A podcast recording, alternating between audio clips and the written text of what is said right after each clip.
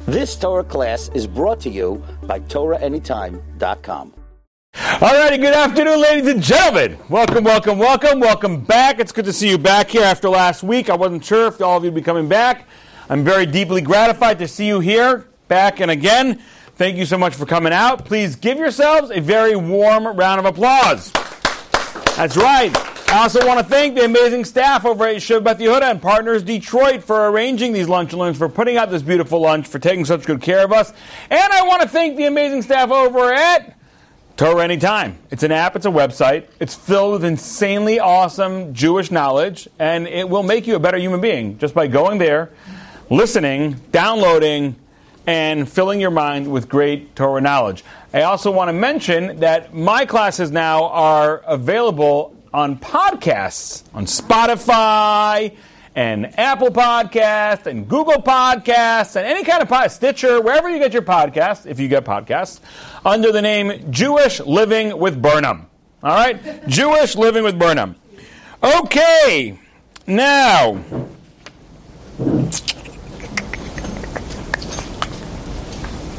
All righty, here we go.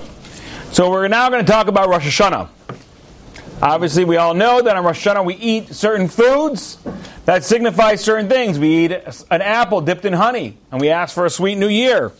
We eat leek, which in Hebrew means karti, and we ask shayik kartu sonenu, our enemy should be cut off. Some people have a more modern twist. We eat a raisin and a celery, and we ask HaKadosh Baruch Hu to give us a raise in our salary. Right? We should probably be eating peas as well and ask God if He can give us, please, peas in our times. Uh, maybe we should eat honeydew and say, God, please remove honeydew from my wife's cal- ca- vocabulary. So, um, talking of Rosh Hashanah, three months before he died, a man in his late 70s comes to Yad Vashem on Yom HaShoah to present to the museum something that had been with him his whole life and had been with him a great treasure. The most extraordinary cement sacks in all of history. Before the world, before the World War, Naftali Stern and his wife Bluma and four children lived in the town of Satmar Neamati, also known today as Satmar, the, the town where the Satmar Hasidic group came from town in Hungary. And on a dark, a dark day in May of 1944, the whole Stern family was deported to Auschwitz. Upon arrival, his wife and four children were sent to the left, and the healthy 34 year old Naftali was sent to the right for a more prolonged death sentence. As the war progressed and things began looking grim for the Nazis, Naftali was sent to the German city of Wolfsburg now most famous for housing the headquarters of Volkswagen. Volkswagen even has a Wolfsburg edition.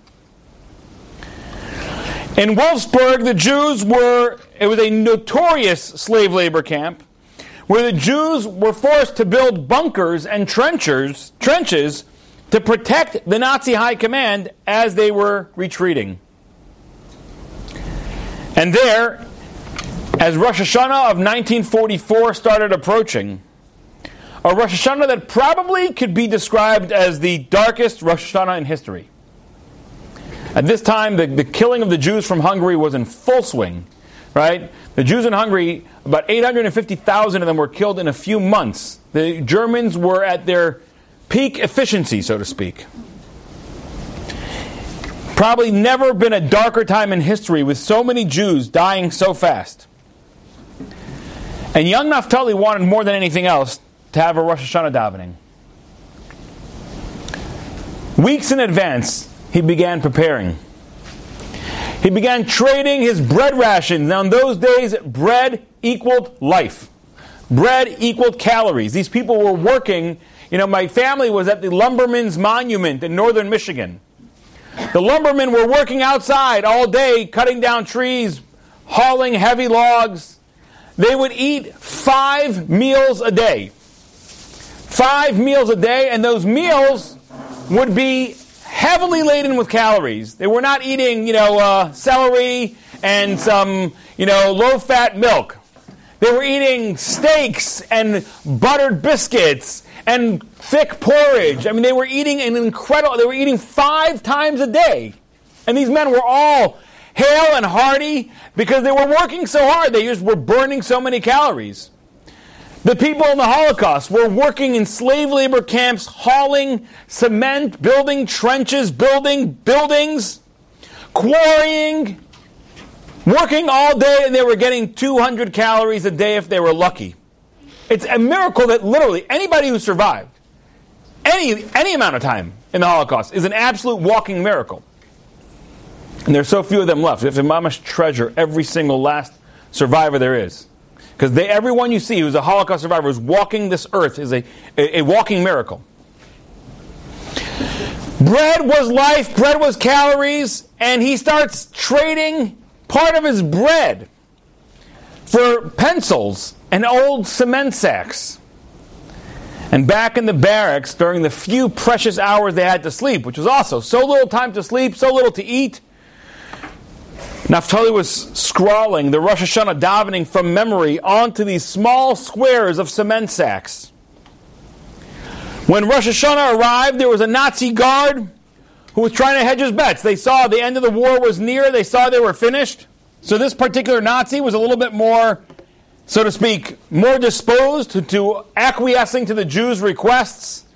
And he said he would let them do their thing in their barracks as, if they were willing to forego breakfast that day. So I mean, anybody who wanted to daven Rosh Hashanah davening would not get breakfast. Again, every single day your food was your life. Naphtali, who had been a chazan back in Satmar, was given the honor of leading the services. And there, in the heart of incomprehensible darkness, hundreds of Jews who had given up their life itself were huddled around as Naphtali's sweet voice rang out. ובכן תן כבוד השם לעמך, תהילה ליראך, וזקבתו ולדרשך.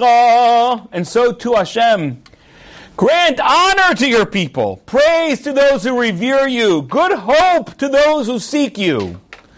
וכל הרשע כולה כעשן and all the wickedness will evaporate like smoke.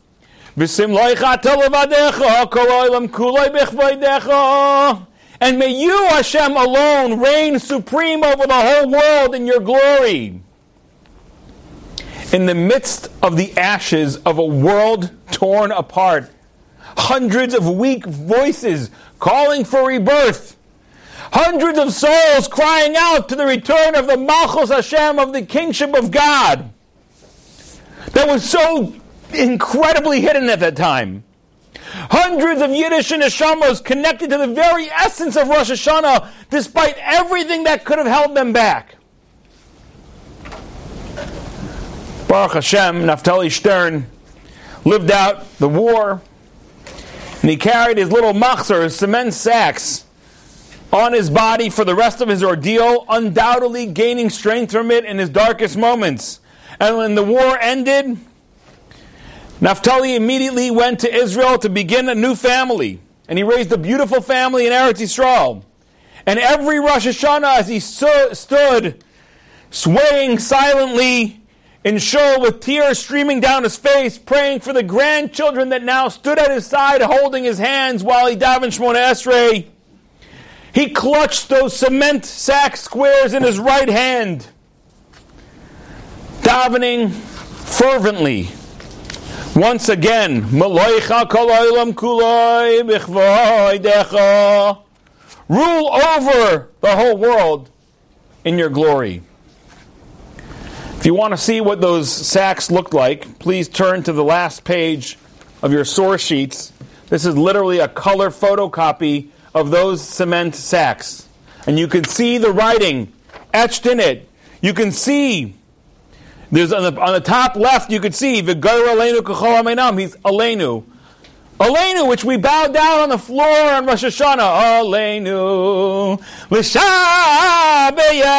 ladoin hakol. You could see the V'gayr Aleinu Kachol Aminam. V'anachnu koirim u'mishtachavim. You could see it. on the top left over there.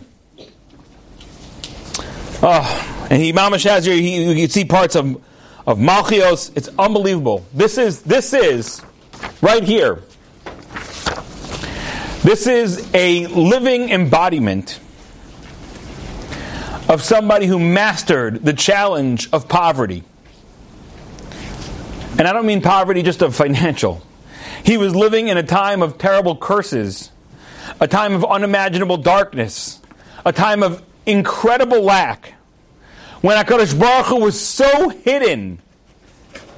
Yet Naphtali was able to coronate on that day, to coronate Hashem and say, Hashem Yimloch L'olam you will be the king forever and ever. To pray for Hashem's kingdom to be revealed, to call out in his name. We have the opposite challenge. We live with the challenge of rich, richness.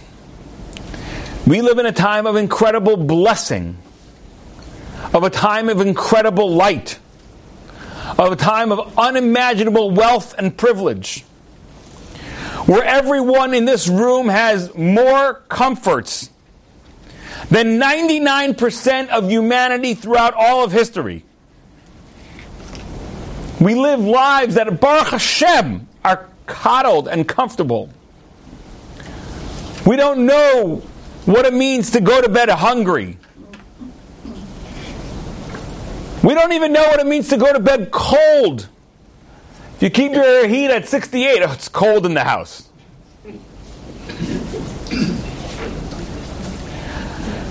We live in a time where Akadosh Baruch Hu's beneficence is so clear. We have the challenge of coronating Hashem out of wealth. Do we truly pray for His kingdom? Do we truly call on His name? Do we truly recognize that despite the apparent wealth around us, the world is so absolutely and abjectly lacking godliness in it, and it's so deeply necessary? Now the pendulum is swinging a little bit. We're seeing a little bit more of the obviousness of God's need in this world now, more than when I was younger, growing up. We lived, the world is right now spinning faster, careening around corners on two wheels. It's a little bit easier to start understanding how deeply we need Hashem. But it's still tough for us because we're still living comfortably. There's the Nisayon of Osher and there's the Nisayon of Oni. There's the challenge of poverty and there's the challenge of wealth. Naphtali Stern and all of his barracks that had given up their breakfast that morning to call out, they mastered the Nisayon of Oni, the challenge of poverty. Can we master the challenge of recognizing God in His own world, in His own dominion, seeing the role He already pray, plays in our lives, and calling out for His more obvious representation in the world. And it's something we struggle with each year. What does it mean to coronate God? What does it mean to recreate ourselves on Rosh Hashanah. How do we do it? What are we supposed to be doing with our Rosh Hashanah? Furthermore, Rosh Hashanah seems like a strange time. A time for dichotomies. On one hand, we've spoken about the idea of making Hashem our king on Rosh Hashanah.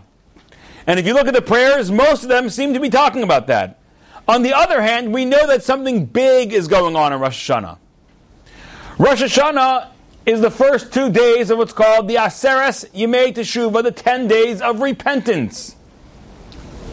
And as the Babylonian Talmud tells us in source number one, Rosh Hashanah 16b, Amar of Kruspedai, Amar of Yochanan, Rav Kruspedai says the name of Rav Yochanan. There are three books open. Shloisha Svarim Niftachim Rosh Hashanah. Three books open on Rosh Hashanah. the one of total evil people, the one of totally righteous people, and the one of the middle of the road people. The totally righteous people are written and sealed immediately for life. The totally wicked people are written and sealed immediately for death. The Beinonim, the middle of the road people, are Tluyim va'omdim. They're hanging in suspense May Rosh Hashanah vad Yom Kippurim, from Rosh Hashanah until Yom Kippur. They have 10 days. 10 days to get it right. Now imagine I just came back from West Virginia. West Virginia, Mountain Mom. Okay. Little John Denver there. Um, we were on a trip there with partners. It was an amazing trip. We, we went whitewater rafting and zip lining, and I did a mud obstacle course for the first time in my life, probably my last time in my life. But when in West Virginia, you know what I'm saying? do as the West Virginians do. And they do mud real well. Anyway, so um, it was also, we had a lot of classes. It was a beautiful, we had conferences. It was a very uplifting trip, a very, very uplifting trip we went on these ziplining courses, and you're zipping across these valleys, suspended hundreds of feet above the valley floor. Now imagine you're one of the employees of the company and you decide you're going to go out on your own. You know you're not supposed to, but you're going to go out on your own. You should never go out on your own ziplining. And you go out to the middle of the zip line, and something happens. The zip line starts to teeter and fall, and now the zip line breaks free, which would be horrifying. Now, by the way, they told us to make us comfortable. They said two trees. There was a storm recently, and two trees fell down on the zip lines, and the zip lines still didn't give way. So, don't worry. You know, Baruch Hashem, it's, I did something relatively safe. They weren't. They didn't fall down while we were on it. It was the middle of a, a thunderstorm. But imagine you're there, you're ziplining all by yourself, and suddenly the cord ping, goes loose and you go flying over the valley, and now you're suspended 100 feet above the valley. Now, in West Virginia, there's not great telephone reception. So you take out your cell phone, you're going to try to call 911, and your cell phone cl- falls out of your hands. You're now suspended 150 feet over a valley floor, and you've got no cell phone, but luckily, when you go out ziplining on your own, you bring some flares. In case of emergency, shoot up these flares. And you only have 10 flares. Now, mind you, people are not generally scanning the skyline looking for flares, right? Especially not in West Virginia. So, you've got 10 flares, and every single one of those flares is one tenth of your chance of living. You are literally totally vomit. You're hanging in suspension, okay? Like we are going to be in the 10 days from Rosh Hashanah Yom Kippur. And you've only got 10 days to get yourself to safety. Imagine if a couple of those flares just fell out of your bag and crashed to the floor below. You'd be like crestfallen. We have 10 days from Rosh Hashanah until Yom Kippur. They're called the 10 days of Teshuvah, the 10 days of repentance. Each one of those is a life flare. You send up a flare saying, I'm going to try everything I can to hopefully do the right things, get in the right mindset, do my Teshuvah, do my repentance, to be given an amazing year. Because I'm right now sitting here suspended, Taloi Va'omed. And that's why, if you look at source number three, this is from the Beis Habachiri, Beis Habachira, which was written by the Meiri on Masechtas Rosh Hashanah. The Meiri, one of the early commentators, says, Even though every day it's fitting for a person to examine his actions in order to repent from his bad ways, Kamosha Amru Zal and Avos, like the Chazal told us in Pirkei Avos and Ethics of Our Fathers, in the second chapter, Mishnah Yud, Shuv Yom Name Yisascha, you should always do Teshuvah one day before you die, to which the sages say, you don't know when you're going to die. And they say, exactly, that's the point. So do Teshuvah every day. Every day you should be looking at your actions. Every day you should be taking stock of what you did. What did I do right today? What did I do wrong today? What can I reinforce for tomorrow? What can I do better tomorrow? Every day we should have that kind of self-reflection process. However, on Rosh Hashanah, sorry, on Rosh Hashanah, Mikol Makom Bezazman, and this time, Ratzaloma Rosh Hashanah, specifically on Rosh Hashanah, Loli Sora you should arouse yourself much, much more. And he should arouse himself to examine his actions and repent from whatever Averis he finds in his hands. And he who is neglectful from doing Teshuvah in this time has no portion in the God of Yisrael, because in the entirety of the year, there's no time when the arousal for Teshuvah is as easy as Rosh Hashanah. Wow. So of all the flares you have in your bag, the Meiri is saying, two of the biggest flares, the ones that are going to make the brightest light in the sky, are Rosh Hashanah. However, the problem is that if you look in the Machzor, I don't find any repentance phrases in the Rosh Hashanah book. You ever notice that? In Yom Kippur, it's all about repentance. The Rosh Hashanah book, though, has nothing about repentance. You open it up, all about God being the king. The only there's like a few tiny mentions. If we say Avinu Malkeinu, we say Chatanu Lefanecha. We say Avinu Malkeinu, you know, we, we sinned, and we say uh, Avinu Malkeinu Shlach uh, Lanu um, Mechal Al Kol I think we say we should forgive us, but other than that, like there's nothing about repentance. I've got 10 flares. Two of them are supersized flares. These are the, this is the best time to do repentance. There's no time, says the, the Meiri, that's better for doing repentance, but there's nothing in the book about repentance. Not only that, when people tried to repent, the rabbis were like, no, no, no, stop that. How do I know this? You can find that in the sources too. Source number four. Source number four, you can find pretty much everything in the sources. If you guys would like the uh, lottery numbers, they're there already. They're just encoded. Okay. Source number four, the book of Nehemiah, chapters 8, verses 9 through 11. This story is telling the story about how the Jewish people came back from Babylonia and they were there to rebuild the second temple. And during their time in exile, many of them had intermarried, many of them had done all sorts of activities they were not proud of and they come back and it's the first Rosh Hashanah, and they build this big wooden platform, and the Navi and the leaders, the prophets and the leaders are reading of the Torah, and the people start to cry because they know they've done, they've done wrong. They've strayed from the path while they were in exile. Vayomer says source number four. Vayomer Nehemiah who are Tarshita and Nehemiah the Tarshita says Ezra Cohen and Ezra the priest Hasofer, the scholar, Valavim, Hamavinim, Asa'am, and the Levites who were helping the people understand. And these people are now finally getting what they did wrong. They're hearing the words of God. They've come back. They're in Israel now. And they start to cry. And they say, Hayom Hashem Elokechem. Today is holy to your Hashem, your God. Al tisabalu. Don't, don't mourn. But al tifku and don't cry. Kibochim kol ha'am, because the whole people were crying. Because Shamam is divrei Torah, when they were hearing the words of the Torah. They were realizing, oh my gosh, we've strayed so far. So the people start crying. And the prophets, and the Levites, and Ezra, and Nehemiah are telling people, don't cry, don't cry. Today's holy to God. So, so, so what should we do? Vayomer lehem, and he said to them. Go eat fatty foods. Get some fatty brisket, not the lean brisket. I know it's healthier, but I in Rosh Hashanah, you know what I'm saying? It's a little bit tastier. You get a little bit more marbleization. He said, L'chu ichlu mashmanim. Go eat fatty foods. Ushasum amtakim. And, and drink sweet drinks. This may be a source for having soda on the table at Rosh Hashanah. I don't know. I don't know. I'm not a big fan of soda on the table ever. But maybe, maybe. This is the source. It says, go drink sweet drinks. And if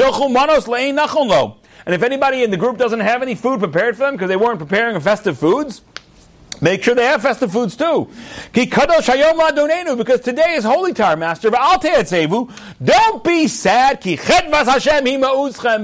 the joy of God is your strength. And the Levites are hushing all the people. Shh, shh, shh, stop crying. Hasu kiyom kadosh v'al They were saying, hush, today is holy, don't be sad. I don't know what to do anymore. I don't know what to do anymore. you tell me that this is one of these are the first two of the Aseret made Tshuva. This is the first two days of repentance. You tell me that there's no better day to repent than this day. I say, fine, I'm going to behave. I start, I, I lower my head in sadness, and I start thinking of all the things I've done wrong. It's not good. I don't feel good about myself. And I start crying out to God with bitterness of over all the things that I've done wrong. And then he said, Stop, stop, shh, shh, no crying, no crying. Do you want me to repent? Or do you not want me to repent? If you don't want me to repent, call it the eight days of Teshuvah. There's two days of Rosh Hashanah, and there's eight days of Teshuvah. But if you want me to repent, and you want me to feel bad, isn't repentance about feeling bad for your actions? Isn't that one of the key core components of repentance? Charata, feeling bad for what you did. So what do you what do you want? I don't know what to do. What should I do on Rosh Hashanah, ladies and gentlemen? What should I do? What should we all do on Rosh Hashanah?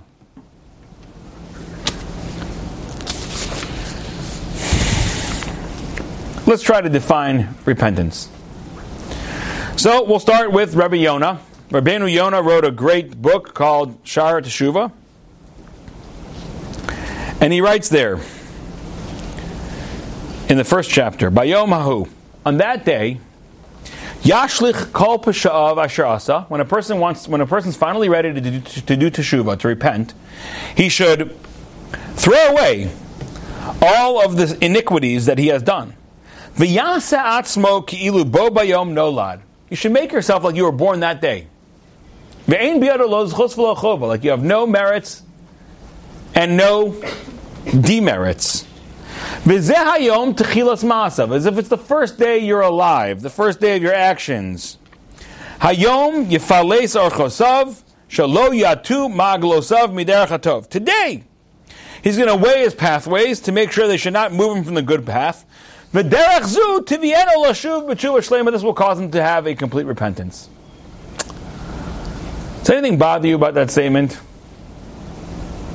It says over here, on that day he should make himself like he was born that day, and he has no merits and no demerits. Now, I know I've done a bunch of things wrong this year, but I, I did do a bunch of things right. On a lot of Thursdays, I gave up whatever I was doing. I was getting ready for Shabbos, I was going shopping. I dropped it all and I came to listen to Rabbi Burnham at 12 o'clock. That's got to count for something. I gave charity. I prayed. I said brachos. I was kind to all my neighbors. I encouraged people. I made phone calls to people I knew were going through a tough time. I called people two days after the Shiva. Right? Two days after the Shiva is a tough time. During the Shiva, everyone's coming and visiting and being with you. And then suddenly, the first day you're just exhausted because Shiva is exhausting, so you're mostly sleeping. The second day you wake up and there's emptiness in the house. I made phone calls to people on the second day after Shiva. I, I, I did I did gave a lot of charity. I, why do I want to give that all up? It says I want to make it as if this day is Zayom Tchilas Maasav. Like this is the beginning of my actions. And I have no merits or demerits. Why would I want to give up all my demerits? It's actually fascinating. There's a whole Gemara. If you look at your source sheets, there's a Gemara in Brachos, page Lamed Beis Lamed Beis, 32b, where the Jewish people say, Master of the universe, since there's no forgetfulness before the throne of glory, perhaps you're going to always remember the sin of the golden calf. So Hashem re- replies with a verse from the book of Isaiah. Gamele tishachachna. I'll forget these sins. The people say, wait, wait, wait, wait. The Jewish people say, but Master of the universe, if you're going to forget, I say, now that we know you can forget things, we thought you couldn't forget, so you were never, you're never going to forget about the golden calf, this act of betrayal we did. But now that we know that you have the ability to forget, maybe you're going to forget all my good deeds at Sinai, where I said Na'aseh v'nishma, where I accepted the Torah. Hashem says, no, no, no, no. I'll quote you another verse from Isaiah. Vanochi lo I won't forget you. So clearly the Jews are, they, they, they, usually want to be setting up a situation where we want God to remember all the good. We don't want Him to remember all the bad. That sounds reasonable. Why does it say here that the process of teshuvah has to be where you wake up, you have no merits and no demerits? We see this theme not just in the Rabbeinu Yonah. We see it in Maimonides as well. Maimonides in source number seven. Rambam Hilchos Teshuva, the laws of Teshuva, chapter 2, halacha 4. Midarchei Teshuva. He's talking about what are the ways of Teshuva. It says, Umisrachik harbe min adavar You should remove yourself far away from whatever you sinned with. Umishana shemo. You change your name. If on the streets you were known as Big Dog, say, don't call me Big Dog anymore, just call me Levy. you change your name. Kolomar, as if to say, Ani Acher, I'm a, I'm a different guy than, than Big Dog. Right? I'm just not that person. It's like you're in the witness protection program.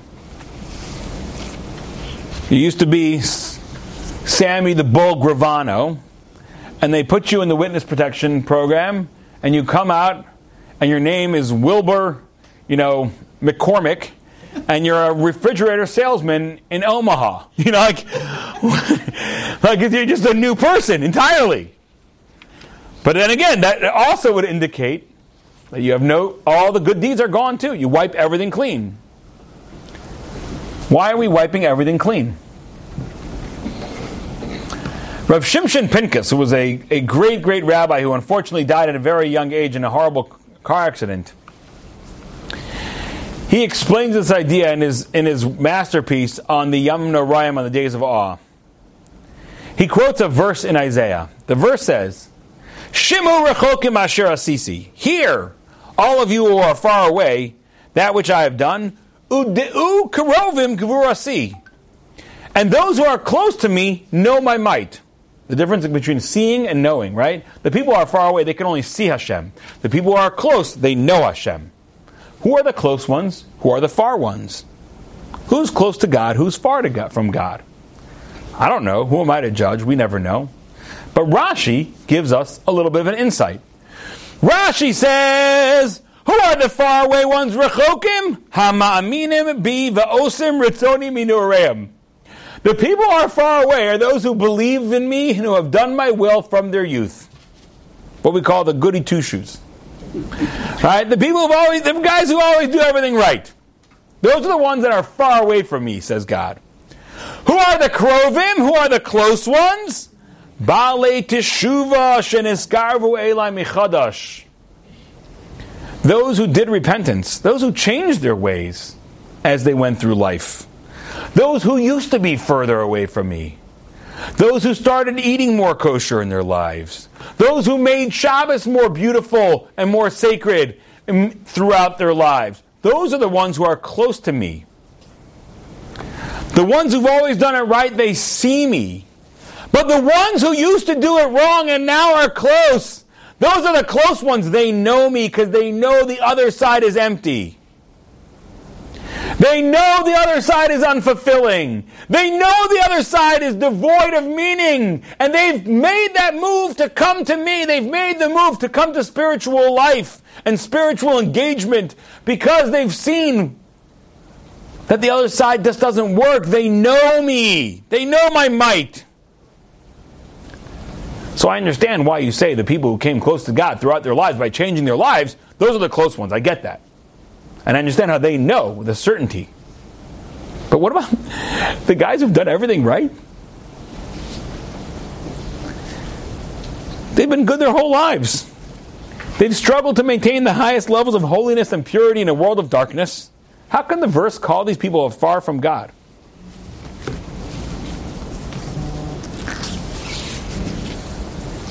Okay, a lot of troubling stuff over here. You guys are like, Rabbi, you know, we're getting late an hour. You better have some fast answers because you've thrown down a lot of questions. And I hope you've got answers. Let's hope so too. Rabbi Simcha Zisel Ziv, the Saba of Kelm. He was a, a great leader in the yeshiva of Kelm. He writes that he always wondered why people who were brought up with all the right chinuch, all the right education, are often so unimpressed with their own Judaism. They were given the Torah from day one, yet they're unmoved by it. Often, though, you find people who come to Judaism later in their life and they are so enthused by it. And he says something fascinating. Listen to this amazing, brilliant insight.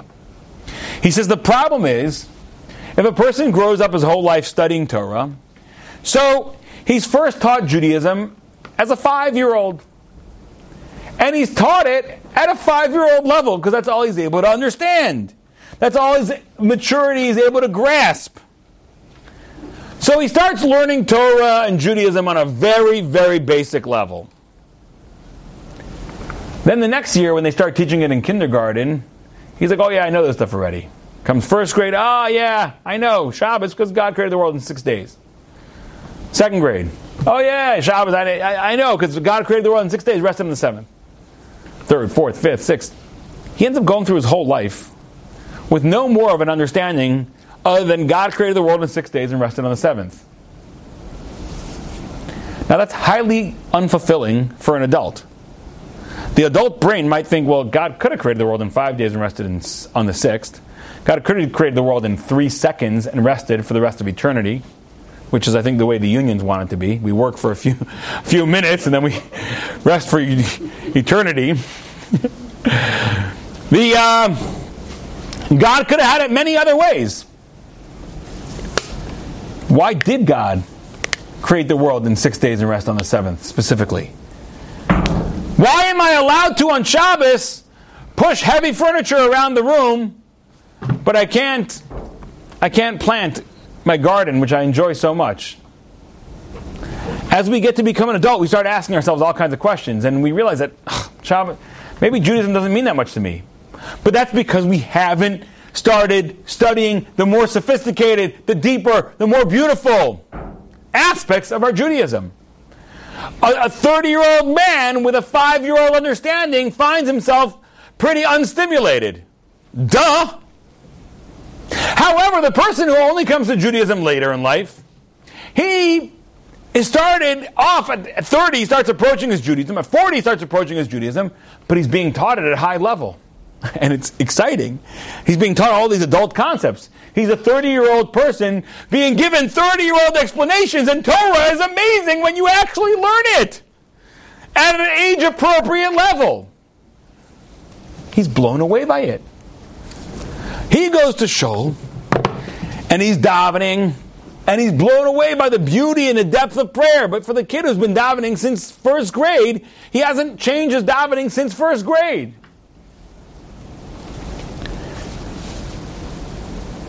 I, I was once speaking to this person who he grew up with almost nothing, Jewish wise, and began studying with this rabbi. And I asked him, How's it going? Oh, that rabbi is the best. You don't understand. He's teaching me the most amazing things. He's so knowledgeable. He knows everything. It's incredible. So Really? What are you learning? He's like, Oh, we're learning prayers. First, we went through the morning service. And then we did the afternoon service. This guy's amazing. The whole prayers are wild and amazing. That's incredible. He's correct. We're not impressed by what we're used to, we're only impressed by what is new and fresh.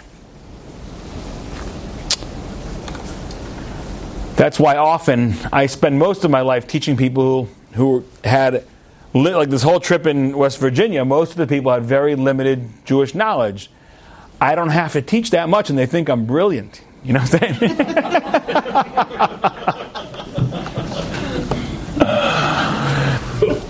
we're not impressed by what's impressive, we're impressed by what's new to us.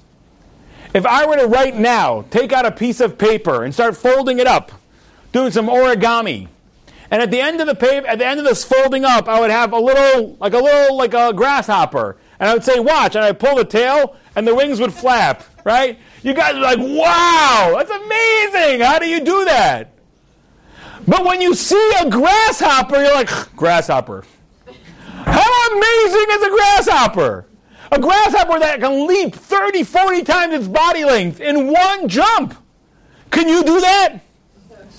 Nowhere near, right? So like the grasshopper is such a marvel of engineering and ingenuity. The fly. You ever notice how when you try to swat a fly, it just it has this jumping mechanism. They jump back. right? And they jump back like five or six times their entire body height to get out of the way of your hand coming down. Then they fly away. Brilliance, like a spring loaded mechanism in there. But we're not impressed by flies. We're not impressed by grasshoppers. We're not impressed by the technology that allows these lights to be lit up. What is going on in this light bulb right here? There's a bunch of gases that have been locked in there, trapped in there in this glass tube, and we shoot an electron through them, and those gases get so excited that they light up the whole room. Is that not wild? Is that not cause for being blown? Like, just unbelievable. We should be blown away. We walk outside, we see we see the clouds coming. Amazing. How, where did that cloud come from? What body of water did it form over? Maybe it just got all of its moisture from the rising moisture coming out of the ground. Unbelievable. That was perfectly timed. Unbelievable.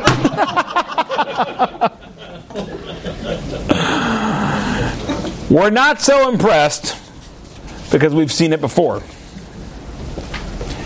And Hashem expresses his disappointment at this phenomenon when he speaks to the prophet Isaiah, source number 10, chapter 29, verse 13, Yeshaya, Chavtes, Pasuk Gimel.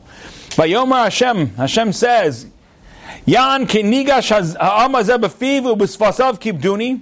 These people, you want to know why I'm upset? Because the people come near with their mouths and their lips, they honor me. V'libo richak mimeni. I see them, they go to show them. Hold on, hold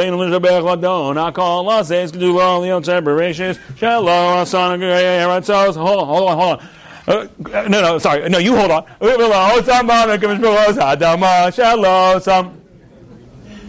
You're just not where? You're, you're not dialed in. You're not with me, says the Lord. You don't, you, you, you say, you mutter all the right things. You have a Shabbos dinner. Are you thinking about Shabbos? Are you appreciating Shabbos every single week for what Shabbos is? You're saying prayers. Do you understand? You're talking to God, the King of all kings. I mean, imagine if Michael Jordan walked into the room right now. Michael Jordan, right? The GOAT. they keep doing it. The GOAT. Bam! the GOAT, the greatest of all time in basketball. And he just said, by the way, I have some free time. I just figured I was in the area. Anybody wants to schmooze, I'm, I'm here for a conversation. We'd all be like, oh my gosh, really? Tell me, what does this feel like? What's it feel like to be like a, a goat? And we have so many questions for him. We want to talk to him. God's available for us three times a day. Matter of fact, God says, I'll make myself available to you any time of day. Anytime you want to talk to me, God says, I'm here for you. How can we think of doing repentance when we become so jaded that all the Jewish holidays are just they, they insert ourselves into our busy lives and then they leave quietly. And for us, a holiday is okay. So what's the food I make for this holiday? Rosh Hashanah. Is that the kreplach one or that's the uh, the brisket one?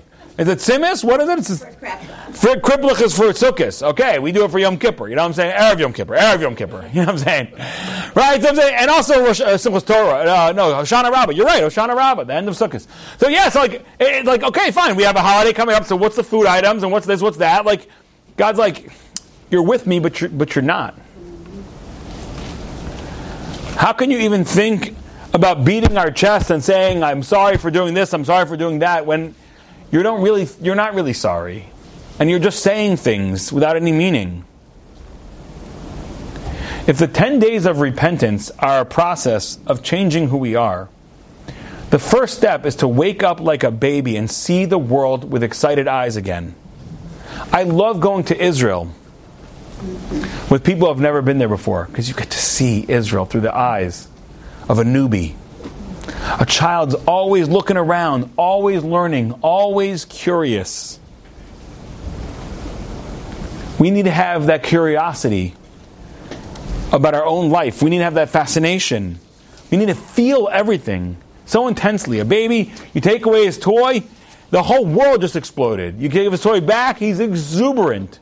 We need to feel, we need to be passionate.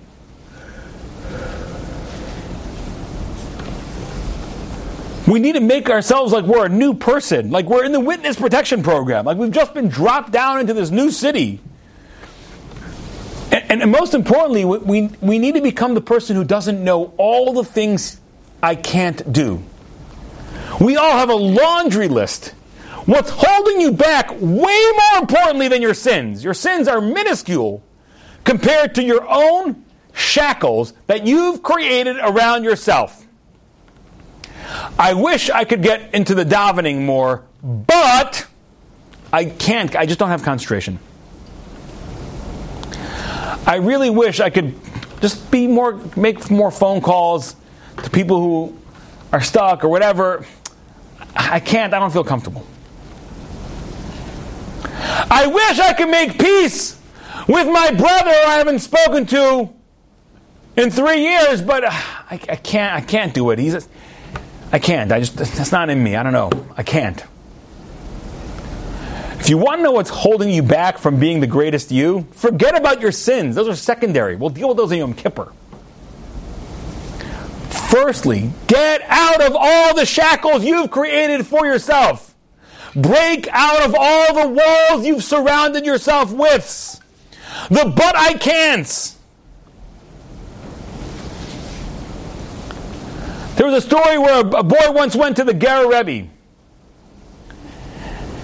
And the Ger Rebbe said to him, Where do you learn? And he said, Or Sameach, but I'm not a ba'al Teshuvah. Or Sameach is yeshiva for people who are returning to Judaism. He says, Or Sameach, but I'm not a ba'al Tshuva. And the Ger Rebbe looked up, he says, Farvas nisht. Why not? Why aren't you changing? About Teshuvah, someone who's constantly attacking his life and saying, I want to be bigger, I want to be better. You're telling me I learned here, but I'm not a ba'al Teshuvah? Why not? Why can't you be one of those people who came closer to me? Hashem says, You want to know who's close to me? The people who came close to me. Those people used to be shackled by the I can'ts. The people are far away from me are the people who've always done the right things, but they've done what they can do and they haven't done anything more. They're exactly in the right pattern. They're in their little stride. They're in their comfort zone. And they do mostly good, like all of you, like all of us. You want to know who's close to me, says God? The people who came closer. And the first step of coming closer is breaking out of that old you. Yes, are you going to have to sacrifice some of your good? You may not have the same merits. Yeah, but you also get fresh eyes to look at the world. Fresh eyes, my friends. That is the gift of Rosh Hashanah. The first step of Rosh Hashanah is to be reborn, to be a new human being, to say all those negative, reinforcing idioms and realities that are not really realities, but I've created them as rock solid in my life. I'm going to let them all throw away, far, fall away. I wish I could come to shul more, but stop. We're going to stop right there. I wish I could come to shul more. Does your kid ever feel fazed by anything? I remember my daughter jumping off the bed head first. Why not? She thought she could fly. You know what I'm saying? Like, like for real. She thought she could fly. Now, of course, it only takes once or twice, sometimes depending on the kid. but eventually, a child figures out, I, I, I can't fly. But a kid, to, uh, when you're when you're freshly born, when you're when you're a new kid, everything's in the realm of possibility. I could go to shul more. I could daven more. I could keep kosher better. I could make my Shabbos more spiritual. I could learn more. I could engage other people in a, in a supportive and positive way more. I, I actually can. We have 10 days of teshuvah, 10 days of repentance. The first day says, let's throw away all those I can'ts. Let's be new with the world. The Torah again and again and again tells you to attack each day like it's new. It says, "Vayaki v'yach here."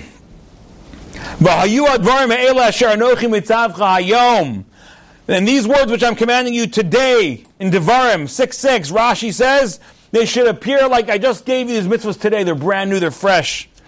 Hayom hazeh Hashem Elokecha mitzavecha Dvarim 26, 16. Deuteronomy 26, 16. Today Hashem is commanding you. And Rashi says again, every day, b'chol yom yu every day they should be like new.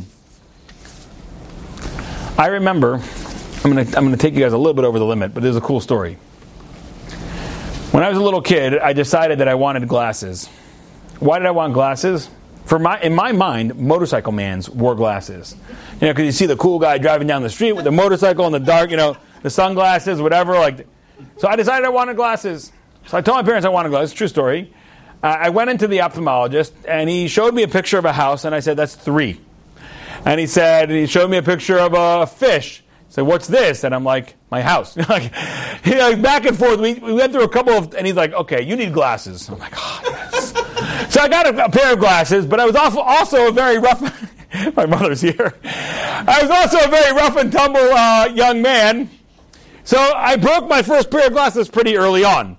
And then I broke my second pair of glasses pretty early, early on. My parents went back to the glasses salesman, and he, I, I don't know the conversation, but I think he said to them something like this I'm going to give you a pair of glasses that is so sturdy that if, if your son manages to break it, we'll pay off your mortgage.